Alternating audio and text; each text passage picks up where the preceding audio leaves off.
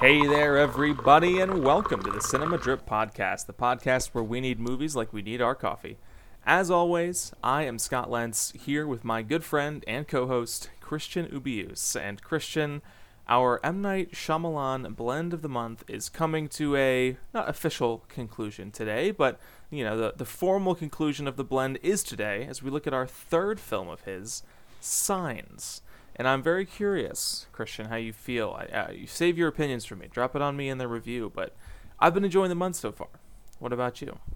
I have been enjoying this month, yes. So, ah, uh, there are some thoughts that I have to say for the review. I, I will say, he very much likes to have, sure, weird situations, whatever, these genre metrics. And then he likes to capture people reacting to them more so than the event itself. This is true. Uh, at least in Signs, this is true. There's a lot of moments uh, where the central conceit, which of course is aliens this time around, is not focused on. And we instead look at the way people are reacting to it, or we're withholding information until later on in the movie. So, you could definitely see what you're getting at there.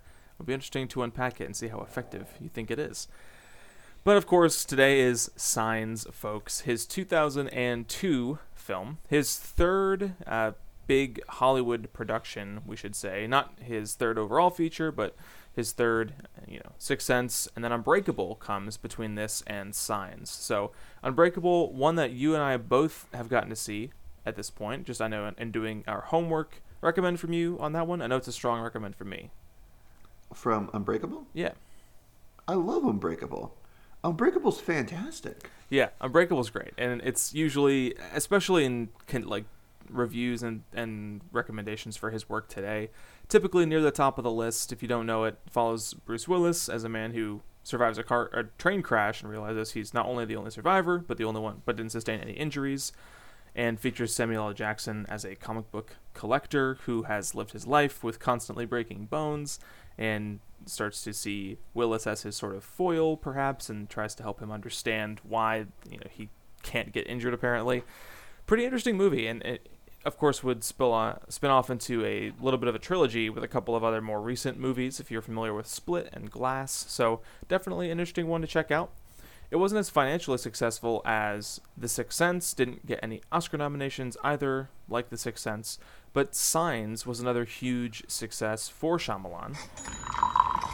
Uh, like I said, came out in 2002 and made over $400 million at the global box office, got really positive reviews, and again, no major awards attention, but another huge success for Shyamalan and proving that his thrillers, or whatever you want to call them, had a pretty major audience here. Uh, now, of course, Christian. It stars you... Mel Gibson. Yes, that's what I was gonna say. It does star Mel Gibson, who of course has attracted some controversy for himself, and Hollywood kind of forgave him. Hollywood kind of forgave him, and then they kind of didn't. And they kind of did again, and who knows? He's gone back and forth. Obviously, we're aware of uh, Mr. Gibson's history of. Uh, extremely negative things said. Yes, anti-Semitism and other isms, he, but no, he Mel Gibson has forgiven and he has taken time for himself, and he's like, here's the thing, he just doesn't want to be in the spotlight a lot himself. I feel like if he came back and said, "I want to make another movie," everyone would flock to him. Well, he is currently making The Passion of the Christ 2, to the best of my knowledge. So Okay. That's he's been making that for a bit. If he wants to make any other movie, Hollywood would flock to him. Yeah, it, it is interesting that he made Hacksaw Ridge back in I think it was 2016. Got an Oscar nomination for that, even though there was some pushback. People didn't really want to reward him because this is after all the stories had broken about his obviously pretty negative opinions about yeah. um, non non-white peoples or spe- specifically Jewish people. And then he didn't really do much with that. But there's rumors of a Lethal Weapon sequel. There's rumors of The Passion of the Christ 2. so I guess that's not rumors, that's actually in pre-production, but we'll see. We'll see what he gets I, up to. I haven't seen Passion of the Christ 1. Neither have I. That was uh, fun, you know, it was one of those movies where it was huge in the world that we shared growing up and in, in you know Christian circles. A lot of people went to see it, but it was R rated, very graphic, so a lot of us kids didn't get to go see it. So Roger Ebert, four out of four stars. Roger Ebert was a big fan. I, I don't believe Yeah. Roger Ebert was very religious, but he was a big fan of the Passion of the Christ. Anyway, that's Mel Gibson here, and it comes during maybe not the height of his movie stardom, but he is certainly still a movie star. He's already an Oscar-winning director yes. for for Braveheart. Yes, this is post Braveheart, and he's again not maybe not near the peak of his powers anymore. He's maybe just fallen off, but he's made things like Chicken Run, The Patriot, and What Women Want. And this comes out the same year as We Were Soldiers, another big war movie he did. So he's still a major Hollywood player. And next to him is none other than Joaquin Phoenix. Not a Oscar winner at the time, but certainly an Oscar winner now. And Christian, you mentioned to me before recording that you did not recognize it was him. I did not recognize Joaquin Phoenix because he was acting normal. He was acting like a regular person. And He- normally n- normally Joaquin Phoenix acts like there's something vitally wrong with him. he, you know, he, he has plenty of uh, normal-ish roles, I suppose. But this is also when he is maybe not becoming a movie star. He might be a movie star by this point. He has received an Oscar nomination for Gladiator at this point in his career, but again, he is still on the way up in Hollywood, getting to where he would get, and he's yes a, big big player at this point. Surprising age difference between the two. There's almost 20 years between them, and they're playing brothers. That kind of surprised me, but what can you do? He, Joaquin Phoenix, very strapping young man in this movie. He is former baseball player Yeah. in in in the movie. Uh, funnily enough, he, he his role I'm pretty sure was originally he is originally cast with Mark Ruffalo because Shyamalan had seen a movie starring Mark Ruffalo and one of the child actors in Signs here, Rory Culkin, who's the younger brother of Macaulay and Kieran and the other Culkin family. And Ruffalo got injured and wasn't able to do it, so he had to leave the film, and Phoenix was recast. And Gibson's role, uh, Shyamalan actually approached Paul Newman and Clint Eastwood about the role, but Newman couldn't, you know, wasn't interested. I think he was nearing retirement, or maybe had already retired at that point in his career, and Eastwood had scheduling conflicts, and so we got Mel Gibson. Aren't both of them significantly older than Gibson? Yes, uh, I mean Paul Newman has since passed on. I'm not sure how old he was at the time, but Eastwood is in his 90s right now, and Gibson's 67 right now. So, So- again, would have been a massive age difference between Eastwood and Joaquin Phoenix. So Eastwood would have been 70 with his younger brother who's 20. Yes, you know how families work, Christian. oh. Eastwood could Oh, be Joaquin Phoenix's good. father. So, I mean, Gibson, I guess, technically could be, but you know, neither here nor there. Uh, but Rory Culkin, is here, and he is the older brother to Abigail Breslin's character. The Abigail Breslin moment begins with uh, with this movie, I believe. She's not what as else has Abigail Breslin been in? She's been in a lot, Christian. So this this was her first movie, but she Okay. I'm trying to think of the other big one. She was in Little Miss Sunshine a few years later in a very Okay. funny performance. And then she's kind of she's in a bunch of stuff after that. She's in romantic comedies as the daughter, she's in the Santa Claus 3, she's in an American Girl movie, she's in in the Zombieland, which is my Claus 3. personal favorite role of hers if you've seen She's in Zom. Who, who, who is, she, is she? Is she the other, the one opposite Emma Stone? Yes, she's Oh, Little I love that movie. Yeah, great movie.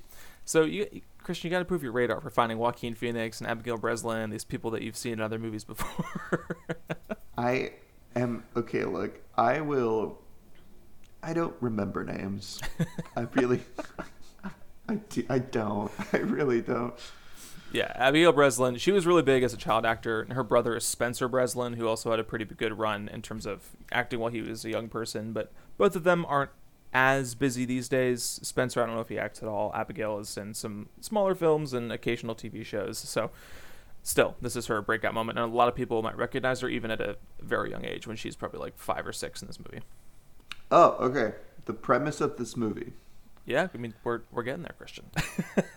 we I I mean I was listening to um I was listening to a podcast on Knock at the Cabin recently. It was the Blank Check podcast, which honestly is a pretty good time. And they were um they were talking about Knock at the Cabin and then had like a 25 minute interlude in this two-hour podcast about the differences between Rupert Grint's acting career and Emma Watson's acting career, and Daniel Radcliffe's acting career. A natural diversion for Knock at the Cabin. Honestly, loved it. We we should do that more often ourselves. But the That's what I'm trying to do here, but you can't recognize Abigail Breslin. okay, okay. So the premise the premise of this movie is uh, Mel Gibson plays a former minister whose wife died, and so he steps away from the church and from faith, and one day finds crop circles on in on his crops, and his family realizes that there have been crop circles that have popped up throughout the entirety of the world, and uh, as increasingly uh, profound signs begin to occur in with around them, in and around them, and they keep watching more uh, newscasts about things going on in the world. They start to develop thoughts and encounters that make them question what their idea of miracles and faith are. I feel like that's a pretty, you know, it's a pretty bare bones of what we're going to talk about. yeah. I mean, I would have just said they find crop circles in the in the corn Antics ensue. and antics ensue. Hijinks ensue, Christian. Not a lot of hijinks in this movie. A, a limited amount of hijinks. Very diet size amount of hijinks. Okay, I have something I want to say about this movie, but you need to get to your opening question. So, can you get to your opening question? So you you can only say it after I provide you an opening question. Okay, fine. no, I Um, can I can say the opening question. You can you can. There's, I'm, I'm okay. There, uh, I, I'll say this now, and then I'll give my thoughts on it. This this movie has a lot of jokes in it, in a way that I did not expect because I wouldn't necessarily call Shyamalan movies funny. Yes. I concur, and I look forward to to unpacking some of these silly, silly jokes in this relatively unfunny movie. So here, Christian, is your opening question. Let's get this show on the road. In a key moment in the movie, Gibson's Graham and Phoenix's Merrill are talking about the two ways that people can relate to events that are seemingly supernatural or lack explanation, or maybe even are just kismet. Things come together unexpectedly. Gibson says that there's really two groups of people the people who identify or believe in signs and miracles and, and find hope in that. And then there are those who believe that there is no supernatural power or guiding force watching over us. We just get lucky or unlucky. We're alone. So we've now seen three major movies from Shyamalan Christian, and I know we've done some homework in the background as well. So maybe you've seen. I mean, obviously you've seen more. So I'm curious, Christian, do you find yourself a Shyamalan believer at this point, or do you think that he just got lucky? This is not a man who, who got lucky. This is a man who has genuine skill in craftsmanship and how in what he does. And honestly, I um, I know that the term has been thrown around that he is a, um, an actor's director, and I don't know to what extent I I understand people who are actors directors or not, but um, specifically in this movie, these actors are great. These performances, I think, are truly truly wonderful. And so he will always go big, go with an odd concept, and want to look at how people are reacting to that concept. And you know what? I'm kind of, I'm kind of in. Now, let, let me let me tell you right now. The happening is a travesty. the happening is a travesty. But even in those first like 15 minutes, I was kind of like, oh, I wonder where this movie's gonna go. And then it. And then a shotgun came out, and I was like, I don't like where this movie went. No, not a fan don't either. like where this movie went at all. But um, I I will. I'm I don't know. I'm if a concept is fascinating, I'm I'm kind of gonna be in for what the director wants to do with it. And there are, I mean, there are genuine things. I okay. Let me just say this. I really like Signs. I really really like Signs. So when you've got a good concept and you've executed it because you have that and your characters are in, if, if your movie is interesting i want to watch it You know, Christian, I love interesting movies too. Let's just get that out of the way. Just want to be honest about that. but I, I'm with you, man. I am a Shyamalan believer at this point, and uh, you know I may not include him among my favorite working directors necessarily, but the guy has very rarely let me down, and I've now seen probably half of his movies, at least half of them with a memory, as I don't have any memories of The Last Airbender, thankfully. But I've now seen a a great deal of his work, and he's very rarely disappointed me. Only The Happening really is the stinker there. Everything else is is, is solid or better, and I, I like what you identified there, just about how he has skill, of course, as a director, but also knows how to work with his actors. And sometimes that goes awry, like in The Happening, where I don't know how he was directing Mark Wahlberg and Zooey Deschanel and John Leguizamo, but I, didn't like it. but there's so many strong performances in his other movies, and Signs especially. You get Mel Gibson, who's you know not only known as an action star, but some of his biggest roles are in big action movies. And we get to see him go through a crisis of faith and play a struggling father and, and former priest racked with hatred for God.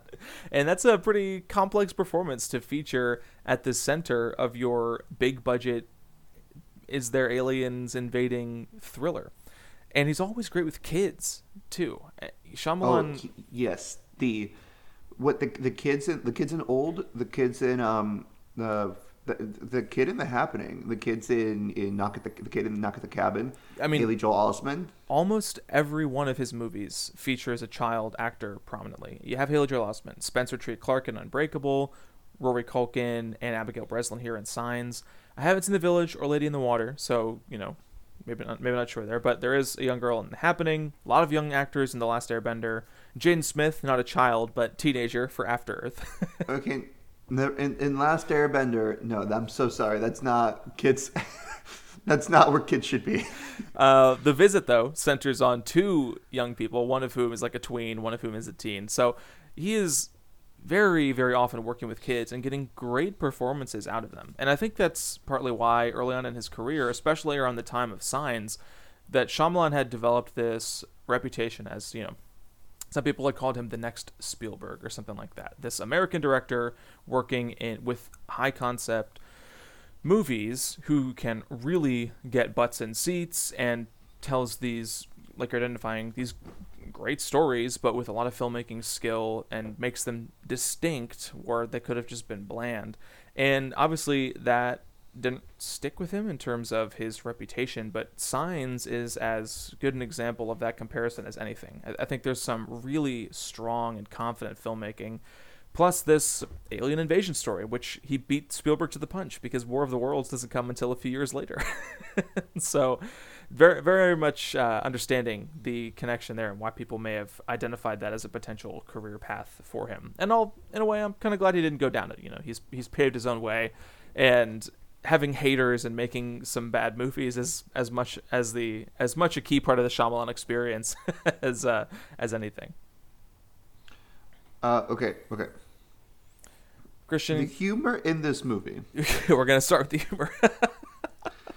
this movie's funny, man, and I kind of like it, but it, it's it's. I don't know if we should start with the humor. I have high, hijacked this from you and where you were gonna go.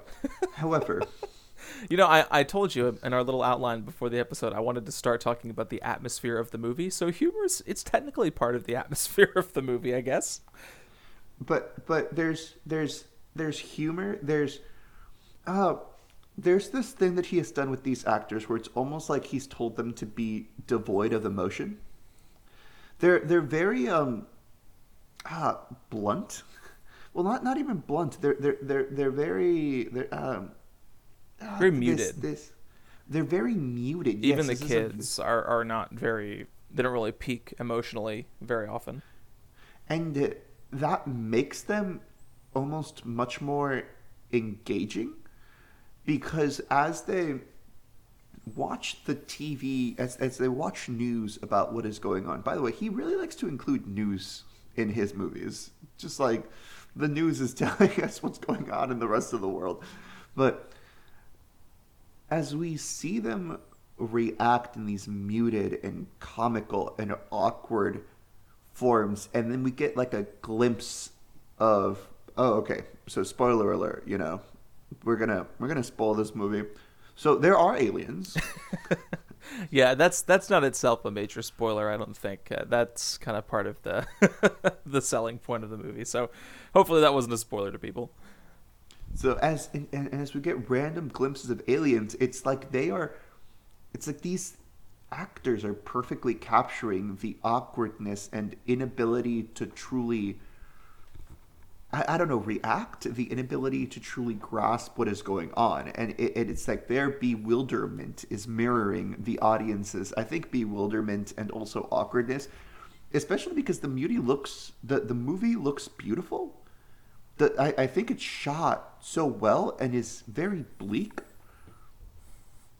And just, it, I mean, a lot of his movies are pretty bleak, actually, and are in that bleakness trying to capture individuals who want to get out of that bleakness, who are or or situations that defy that bleakness, and yet that like clash is what is so engaging. Yeah, the movie was shot by Tak Fujimoto, who is a frequent collaborator of of Shyamalan. He worked on The Silence of the Lambs as well.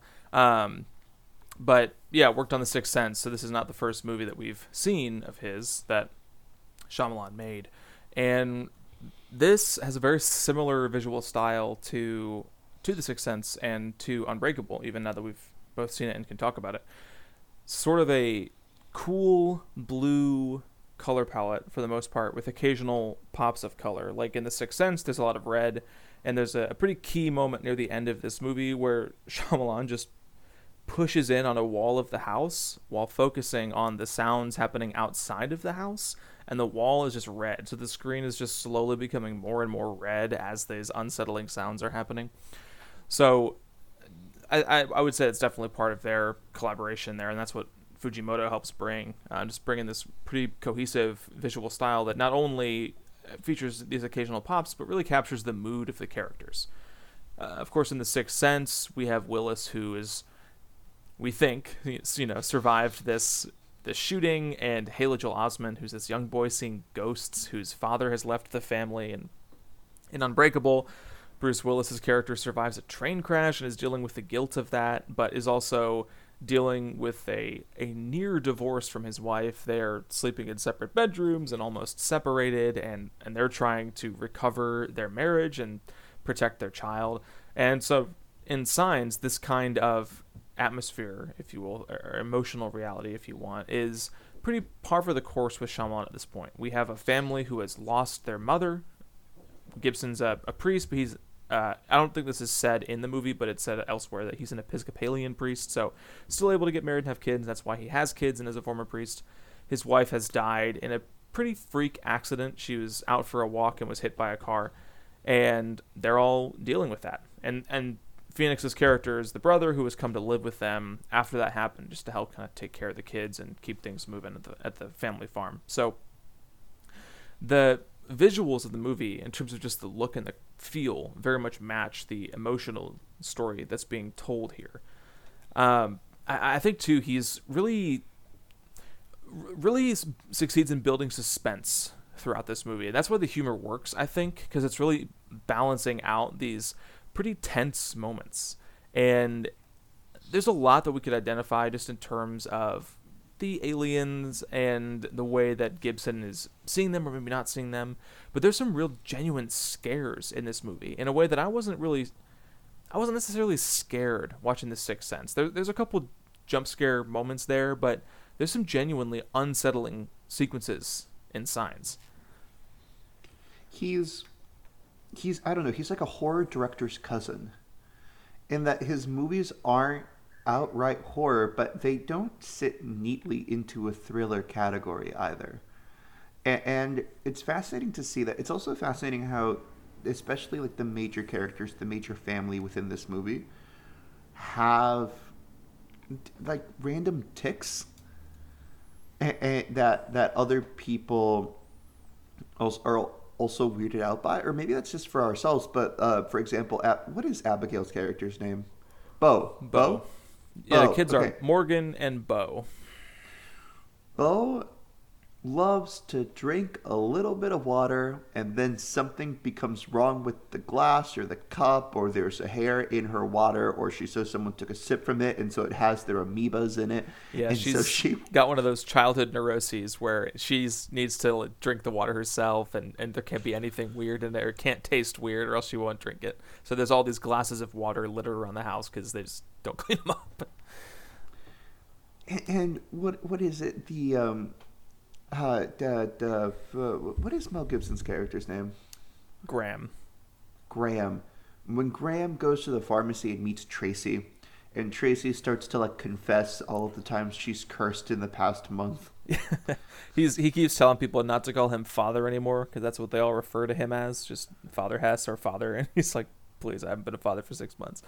And then Tracy initiates a full blown confession in the pharmacy, talking about all the swear words that she's said And apparently it went from 38 to 71 because douchebag was considered a swear word. because douchebag was considered a swear word. It's ah this like these quirks that they have like in him listening to everyone call him father and him telling them not to call him father or Morgan going to the bookstore and getting a book on aliens and then like putting sticky notes on different parts that he thinks are and taking notes on it. It's it's a weird family. it, it's it's a weird and yet also with everything weird going on in the world for them, it feels like the perfect family to zone in on. Absolutely, and it, it even has a just a little bit of a different type of um, what do you call it? Different type of feel, I guess. Where we've had a lot of stories about you know a family at the center of a crisis, and it's not like this movie would have been uninteresting if the mother was still alive and and Gibson's crisis of faith was about something different. But there is a little bit of a different feeling. It's a very masculine energy that Gibson and Phoenix bring because the Colleen, who's the wife and mother, has passed away, and so the kids are left searching, and they have their emotionally stunted and spiritually reeling father and his sort of well well-meaning but kind of ineffective brother, who's helping look out for them, and it just gives the movie sort of its own unique feel in the same way, or not in the same way, in a, in a different way, where it would have been if it was like a family at the center here. There is a family, of course, but I meant like a nuclear family.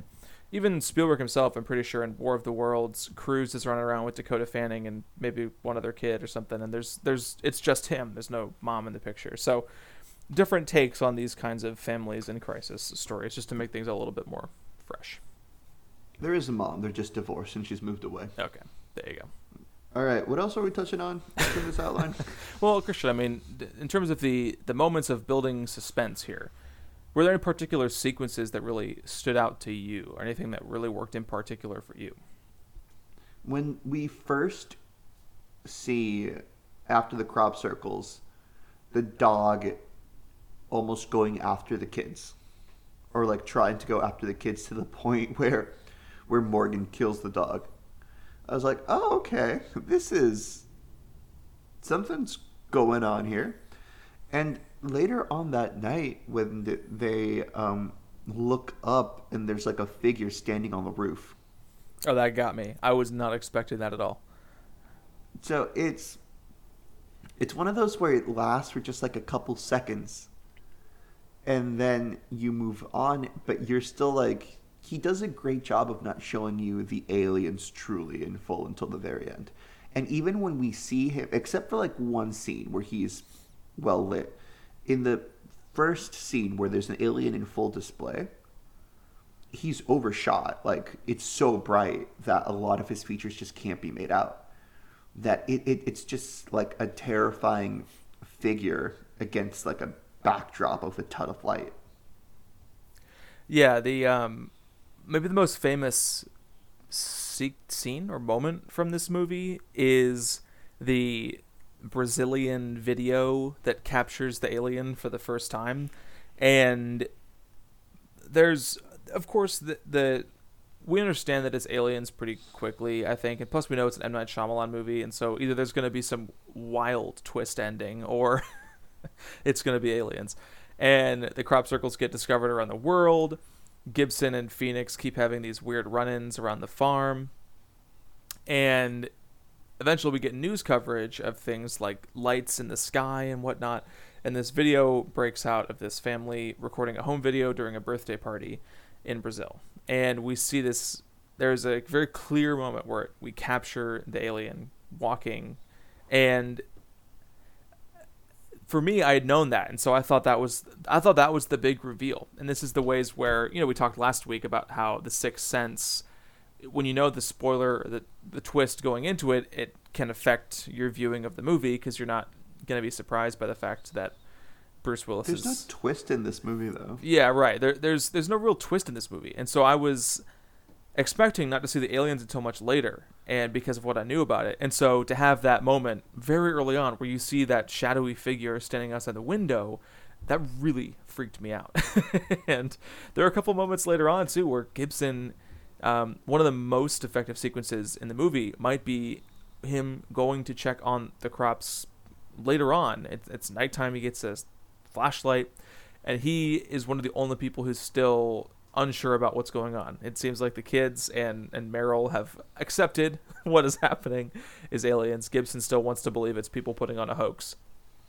And he goes out into the cornfield with his flashlight and he is just checking to see what's going on. There's this weird noise is happening and he starts talking and he says, "Hey, whoever's out there, I'm not going to call the, the news station. I'm not going to tell the police. You're not going to be famous. So just give it up." And eventually he's trying to walk out of the field and go home, and he just he just sees a, a leg stepping back into the corn, and and it little just leg. yeah, and this the last little bit that he missed of this alien slinking around his cornfield, and it again another one of those moments where it he, he literally turns around, tucks tail, and sprints back to the house, and and you totally feel the fear with him, and I think just in looking at the Sixth Sense, which wasn't I don't think it was necessarily a very suspenseful movie. A lot of the scares that start happening later on are more about seeing these ghosts and seeing the injuries they, they have or the sicknesses they have and being confronted with that and and watching as Cole is starting to have these conversations with them is sort of where the fear and suspense comes from. But there's not really any any any thrilling sequences, I guess you want to say. Unbreakable has some, but they're more related to action scenes. And so Signs here I think shows another tool in Shyamalan's tool belt of genuinely building out these frightening moments and landing them pretty successfully, or not landing them intentionally. And for example, there's a moment where they see that they, they go running around the house early on in the movie because they think there's some people messing with them, and so Phoenix and Gibson are trying to catch them. They look up at the roof after whatever they're chasing has clearly climbed up there, and Shyamalan just holds the camera on Phoenix's face and doesn't cut away. And you want to see what he's looking at so bad because he looks a little frightened and you're he looks concerned and you're really wondering what the heck is happening. And he just doesn't cut away from Phoenix's face. He says, "Nope, you gotta wait. You gotta wait to see what's going on here." And it's uh, it it's He's Yeah. very good at So good. finishing character arcs. At like at, at he writes characters very well where the transformation that occurs you can definitely see how they got there from the beginning. Except for in the happening. However, in everything is except for the happening. in in I mean Last Airbender too, but um no, so you can see why Mel Gibson was a man of faith, why Graham was a man of faith, who after his wife's passing took a break, and this arc in him trusting in something again. I, don't know, makes makes sense. Haley Joel Osment's character and him accepting that his abilities are not a curse or a detriment. You see, it's a believable arc. Same thing with um, Ben Aldridge's character and Jonathan Groff's character in Knock at the Cabin. So it's, I he makes he's a good writer in taking these characters to completion. the the character arcs here, at least in terms of I, I would say maybe Graham's journey that he goes on, is really well done in my opinion, and this is really a, a foregrounding of some of the themes of faith that Shyamalan likes to work with, and obviously Knock at the Cabin would cover this, but this is 20 years apart between these two movies. So, Signs very early on is foregrounding these themes of faith, while The Sixth Sense kind of has hints of it. Of course, they're going to churches and funerals and all of that.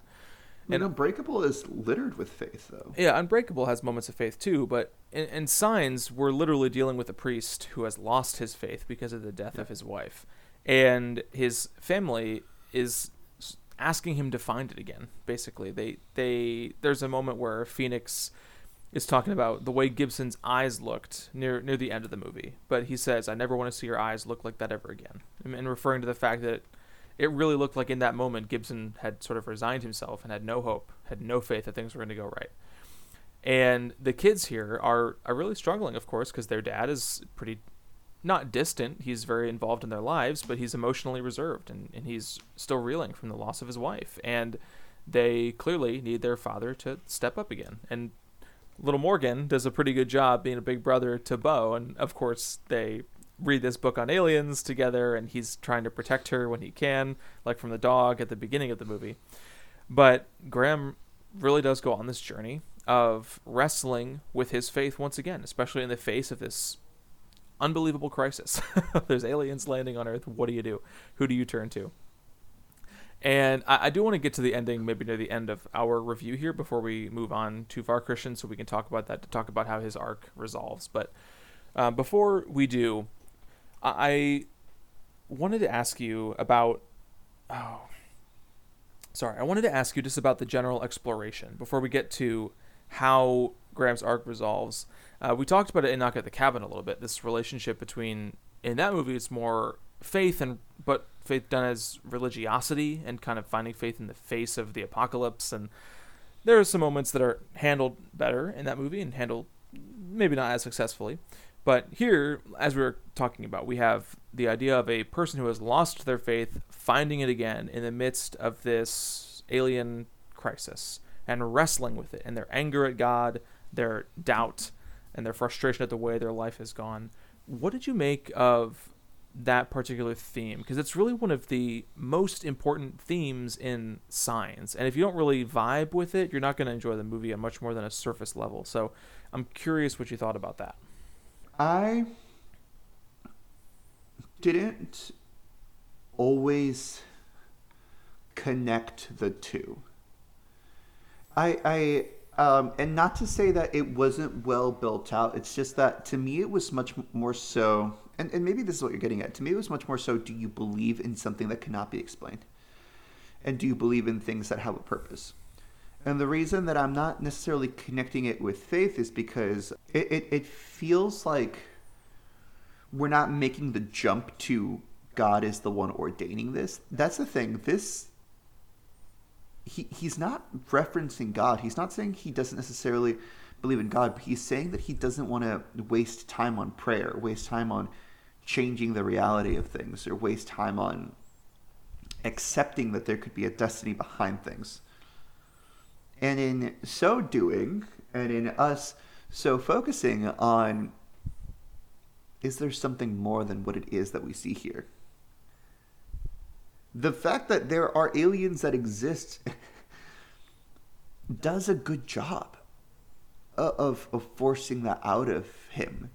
The fact of and, and, and looking at the difference between what it takes for each character each character to either accept faith or to want to cling on to something is fascinating. Like for for um, Merrill, for Joaquin Phoenix's character, it was enough on him making out with the girl or about to make out with the girl and her throwing up and not throwing up on him or like in his mouth. That was enough for him to be like, it was a miracle. And juxtaposing that with with Rory Culkin's character, with Morgan, being like, these are signs that there are something else out there, and I am all bought in. I am full of it. We're doing so. We're going. We need to prepare. The aliens are coming. They make it that faith is a choice, not just something that's out there, but you need to choose whether or not it's luck or miracles. And once you make that choice, you kind of have to stick to it or it's, or yeah. do you?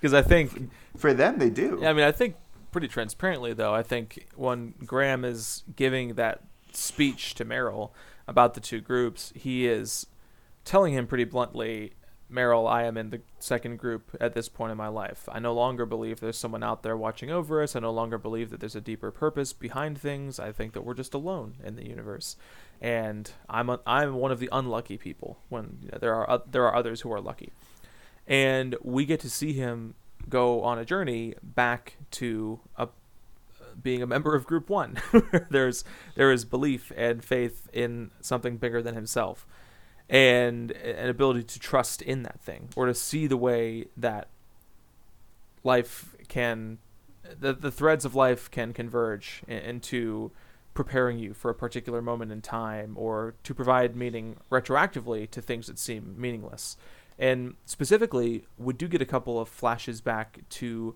the night his wife died and she was out for a walk and was hit by a, a driver who had fallen asleep at the wheel, notably played by Shyamalan himself. And Shyamalan casts himself in cameos or small roles all the time, and I I think this might be the he actually he does give himself a scene in in Unbreakable, so maybe not the first time he's given himself uh, more than just a moment, but they do This have a a pretty conversation. substantial scene that he or character he gave himself in this movie. Yeah, right. The guy who killed the main character's wife.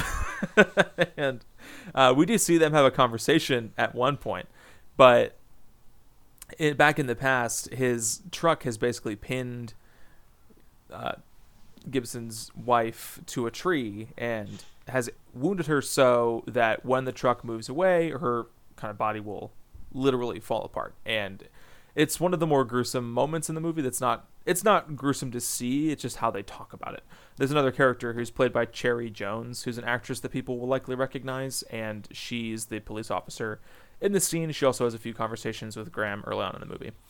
And we eventually get to hear his wife's final words which he references to merrill earlier in the movie so it's kind of refreshing us on her final words and she's giving basically like these little messages to to the kids and to Merrill and to Graham. And that those are her final words before she dies. And we see the ways how for Graham those ultimately become a sign because of how they play into the end of the movie.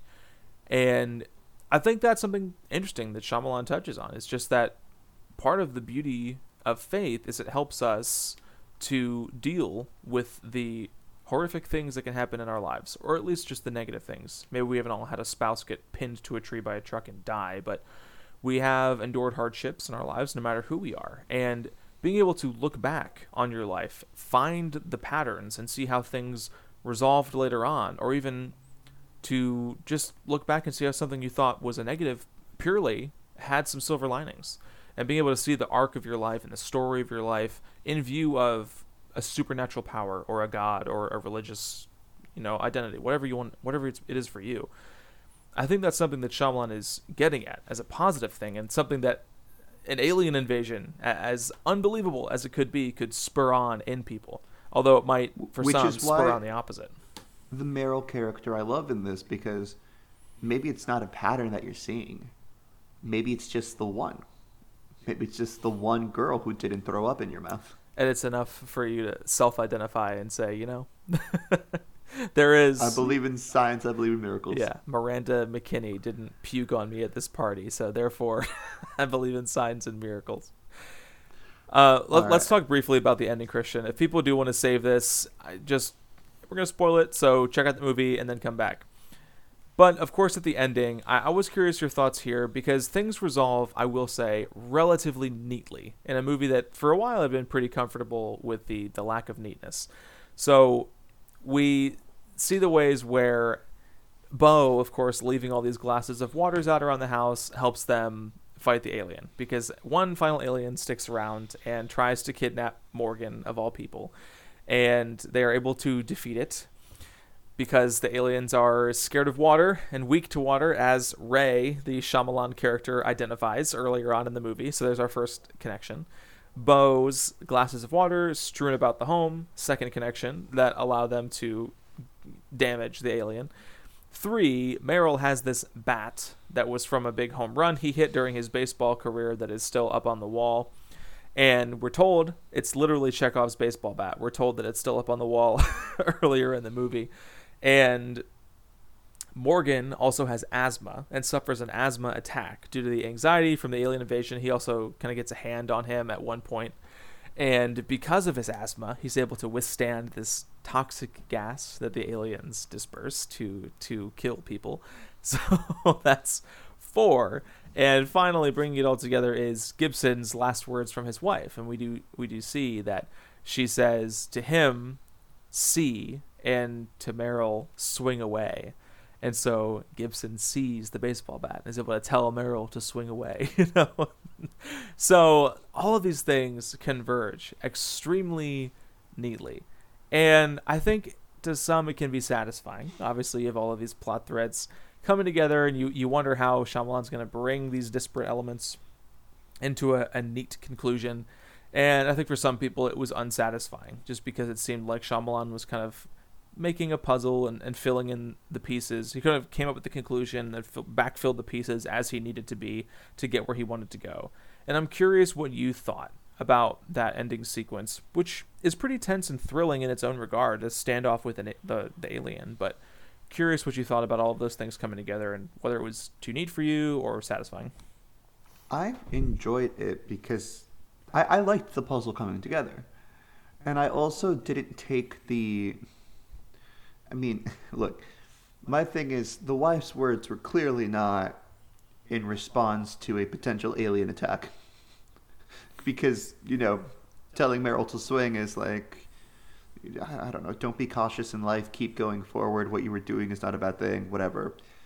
Telling telling Graham to see might just be like, hey, you know, continue on in the faith. She only had a couple seconds. She was gonna like tear into.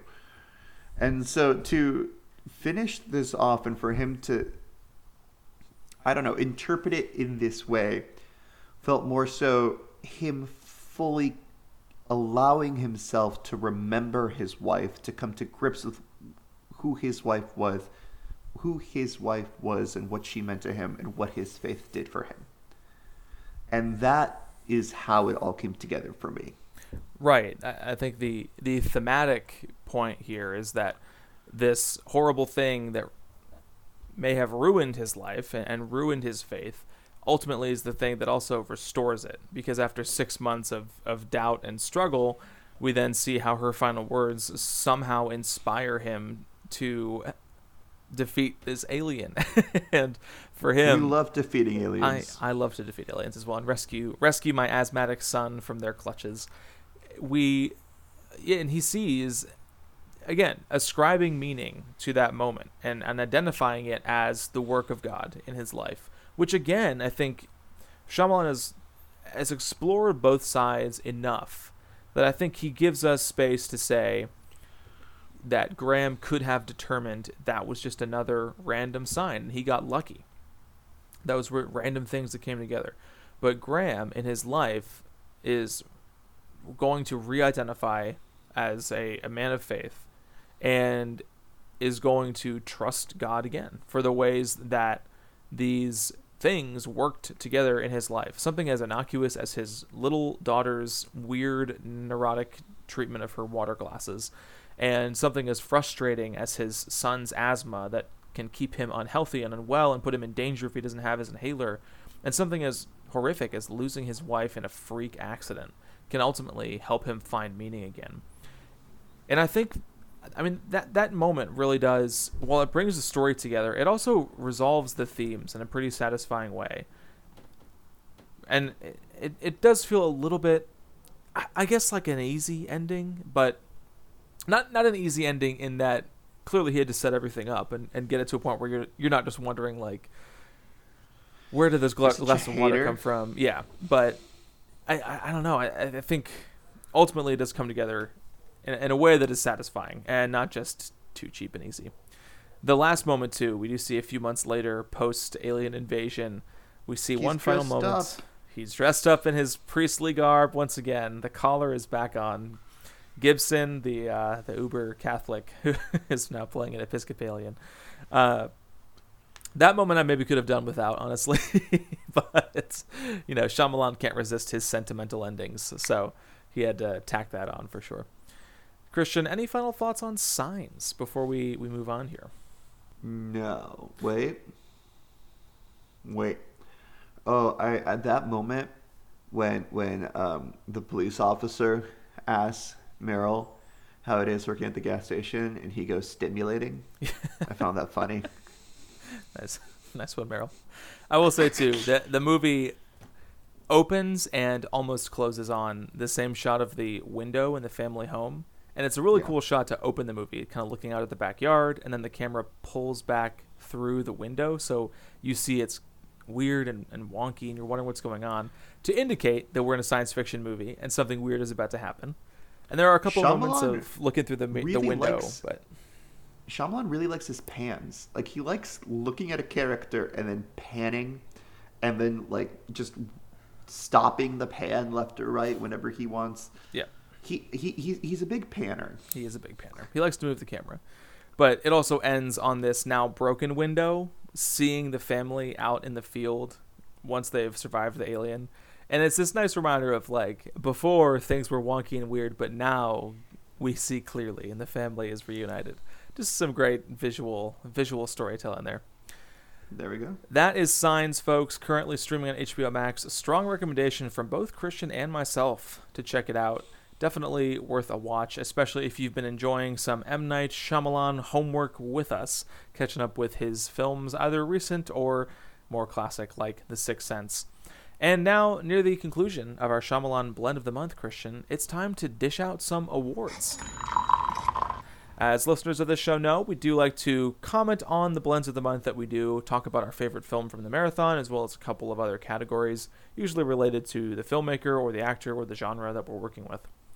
And first around, Christian, our first award from the Shyamalan blend of the month here is Best Scene or Moment. So resist picking the scene in the happening where they talk about the virtues of hot dogs, and instead pick something from Knock at the Cabin, The Sixth Sense, or Signs, movies that we covered here in the marathon. The best scene or moment. I am going to go when he is at the when oh from signs when Graham is at the house of the guy who killed his wife and is trying to use a knife to see if he can look at the alien who is locked in the pantry. And then the hand comes out and he slices two of the fingers. Big fan of that moment. Such a great scene, and I mean, we could have done a just a review, just walking through signs, scene by scene, almost, because there's so many fantastic moments. But yes, Gibson trying to use the knife to to like reflect light and and get a use it as a mirror to see who's back there. Such a great moment, and when that hand jumps out, oh my gosh, another another moment where Shyamalan truly scared me. Uh, and for me, in terms of a, a scene or moment, I'm actually going to go with something from The Sixth Sense. And it's not when Haley Joel Osment tells Bruce Willis that he can see dead people, but it is near the end of the movie with Haley Joel Osment and Toni Collette.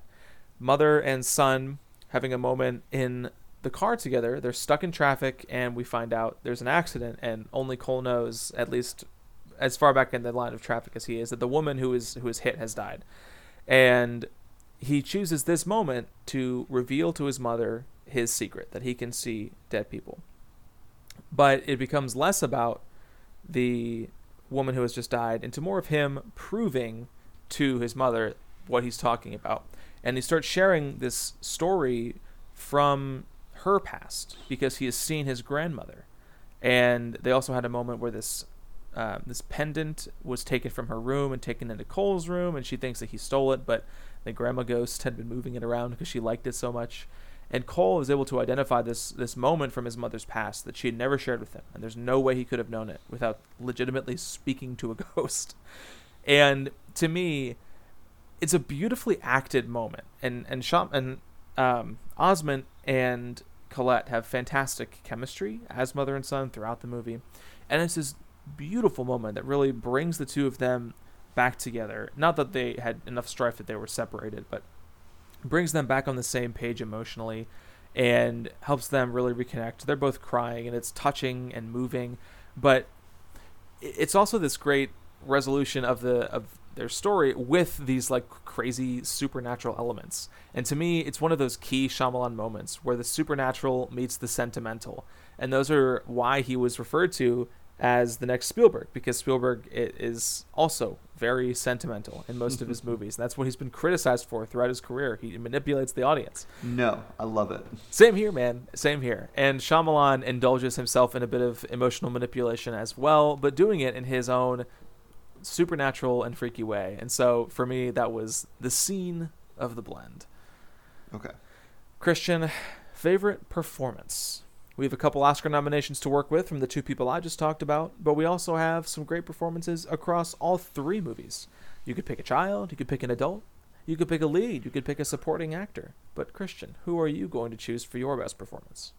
Okay, so I was going to go with Haley Joel Osment in Sixth Sense. And then I thought, but I, I think The Sixth Sense might be the movie that I like the least from these three. Amazing. So you know what? I'm just gonna go ahead and say screw it, and I'm gonna pick Joaquin Phoenix as Merrill. Okay. I, I'm I'm in.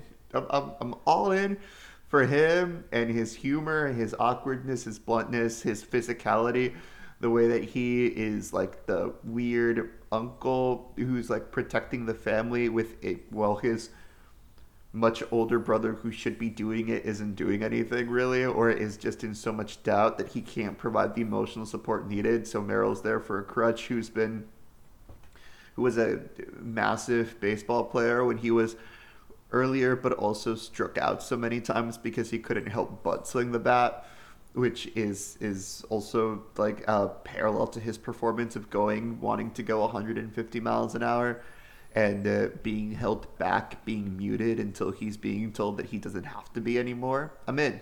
I'm sold. Love it. You failed to identify my favorite Merrill moment from the movie, and there's two shots that that come to mind. But the first one is when Gibson stumbles upon the kids reading the book about aliens, and he goes into the room and he gets this confused look on his face, and then it shows us by flipping the shot to the kids and they're sitting there with tinfoil hats on, which is the classic conspiracy theory that aliens are going to read your minds unless you wear tinfoil hats, and that's why people use tinfoil hats as this metaphor all the and time. Meryl joins them, and again, his own yes, the, so this happens hat. again after things get weirder and there's more alien stuff on the news. Eventually, Gibson comes back in the house and it flips, and we see all three of them sitting on the couch together. And one of the funniest moments in the movie for sure. But also, I mean, Phoenix just looked so funny juxtaposed to physically to Rory Culkin and Abigail Breslin. And Abigail Breslin is tiny at this point in her life. She's so young, and Phoenix is a full-grown man. And it's just funny seeing him sitting there with the complete seriousness on his face that he shares with them. I I have to say, I, Phoenix. I don't know if it entirely worked for me. His performance. I wasn't really sure about the character. No, you're wrong. I'm hating a little bit. You're, I had you're to. wrong. You give an award, but I loved that moment.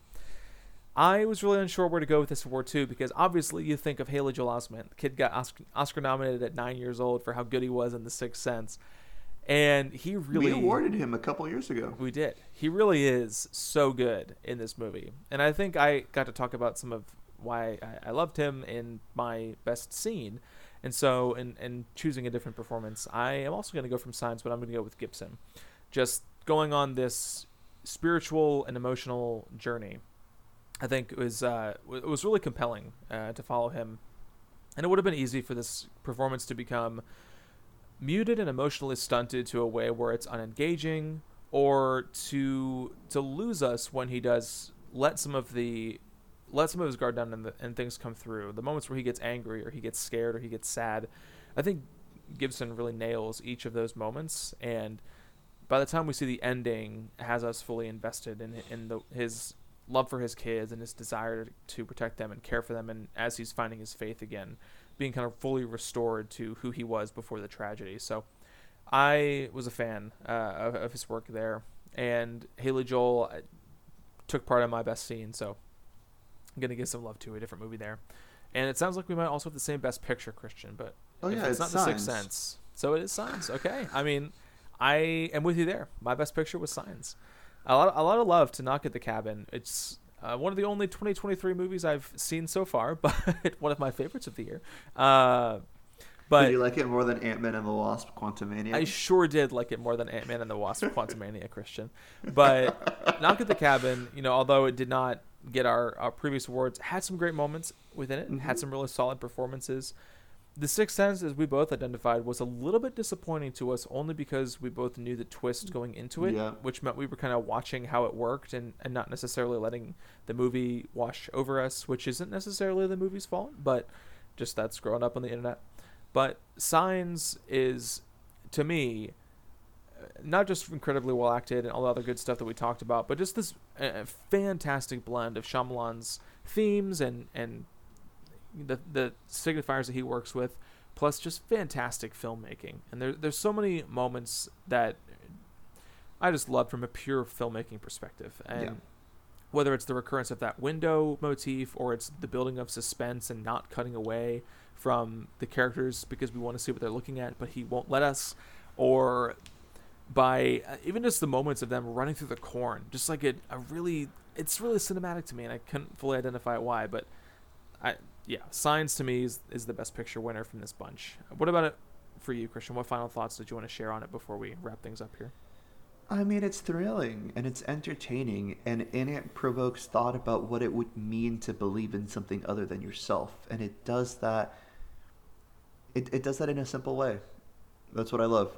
It's a fantastically interesting concept that is executed very well. There you go, folks. That is our that those are our awards for our M Night Shyamalan blend of the month here. All in all, pretty fun, and also not over just yet. Because we do have one more episode to release on this topic, and I was thinking about what we could do for the bonus episode. I wasn't sure about a top five list, just because you know you and I are both doing a lot of homework and getting caught up, and seeing some of those other movies that we had missed. And I wasn't sure about doing like a streaming recommendations episode of like twist endings. I don't know. And ultimately, it came down to the fact that, look, we've looked at one of his recent movies, two of his hits from early on in his career. We've looked at his good movies. But M. Night Shyamalan is famous for making bad movies just as much as he's famous for looking at making good movies. And so, Christian, it's time for us to look at a bad M. Night Shyamalan movie. And it's time for us to look at one very specific bad M. Night Shyamalan movie. And that movie is The Last Airbender of course, a movie that uh, destroyed young Scott Lentz's hope in, in adaptations of beloved source material, that failed to launch the careers of many of its child actors, or, or rather, failed to launch some of their careers, and some of them survived, like Dev Patel. Good on you, Dev Patel. But it's oh that I'm so happy. Yes. I'm so happy we're going to be doing this. I've been meaning to rewatch this movie for a long time, but now I finally have an excuse. I I did a whole watch through of the show with my wife during the the early COVID years, so I'm excited to now rewatch the movie that was the failed adaptation here. So, The Last Airbender, if you'd like to join along, is also available to stream on HBO Max, to the best of my knowledge. So hopefully you all at home can check it out, and then we can all partake in the fun next week as we most likely just shit on The Last Airbender. Pardon my French. Uh, we should invite Paul Yoder we should invite Paul Yoder. We'll see what our buddy Paul Yoder is up to and see if he can join us for the fun. But folks, that is our show. So if you're still listening along at this point, thank you very much for doing so. We appreciate it. it. means a lot that there are people out there listening and following along with us and the show as we cover these movies. So thank you for your support. There are a few things that you can do to continue to support the show. Number one, give us a rating or a review wherever you get your podcasts and subscribe if it's applicable to that platform really would uh, be great to obviously grow the podcast here, build more listeners, and, and get more folks uh, here in the show, but also means that we can obviously cover more things that are interesting to you. And, and we want to know what you want us to cover here on the show. We want to cover more stuff that people want to listen to discussions about. So subscribe, rate, review, help us grow where you can. You can also send us an email to cinemadrippodcast at gmail.com. We're regularly checking that inbox for listener feedback have incorporated listener ideas into blends of the month, movies covered, and even invited people on the show after they've submitted their feedback. So send us your thoughts at cinemadrippodcast at gmail.com. especially if you have Last Airbender thoughts. I'd love to get some Last Airbender thoughts from the listeners here on the show. So feel free to submit those. Christian, you look like you're about to say something. No, no, no, no. Okay. And of course, you can also follow myself and the show on Twitter, Christian on Instagram, and the both of us on Letterboxd, where we are regularly rating and reviewing the things that we are watching. Christian, any final thoughts for the folks listening along at home? You know that I don't believe in calling a movie good or bad. What? Yes, you do. Last Airbender is is trash. We're gonna find And, out um, just how trash it is next week, Christian. Okay, is there any world in which any of us do like a 180? Actually, this is a hidden masterpiece. Christian, there No, there's no world. there is always a world, Christian. Because if you go look at the Last Airbender on Letterboxd, for example, it's received 224,000 or 224,000 people have watched it. 63,000 of those people have given it a half star rating. 29,000 have given it a one star rating. It's got a 1.1 overall, Christian. But a thousand people have given it a five star rating. 219 have given it four and a half. I'm just saying. There's hope. There's no hope. You'll have to find out with us next week, folks. Until next time, this has Wait, been we should. You know, you know what it would be a good double feature with what, Christian? the live action Dragon Ball movie. Oh my gosh, no thank you. Until next time, this has been the Cinema Drip Podcast.